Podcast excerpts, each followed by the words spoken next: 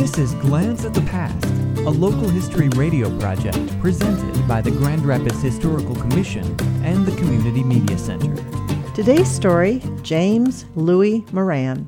When he was five years of age, James Moran came with his parents to Grand Rapids from Detroit. They traveled the entire distance on ponies, following Native American guides along their well worn trail. Camping in the woods at night, they finally reached their destination after a journey of eight days. Born in 1832, James was the third child in a family of 13. The Morans were related to the Campaus. The mother of Louis Campau, the early fur trader, was Marie Therese Moran.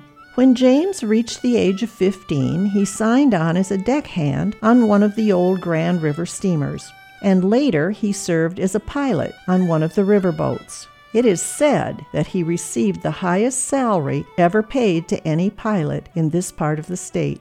Two years later, he bought a one third interest in the steamer Nebraska and was her captain until river traffic declined due to the increased shipping of freight by the new railroads.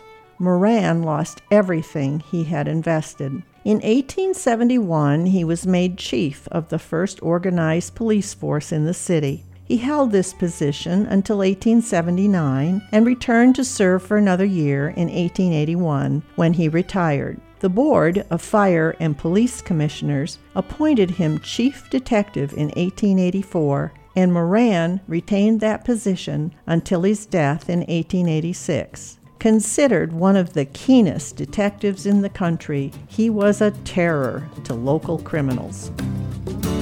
For more information about Grand Rapids history, visit the Grand Rapids Historical Commission website at historygrandrapids.org.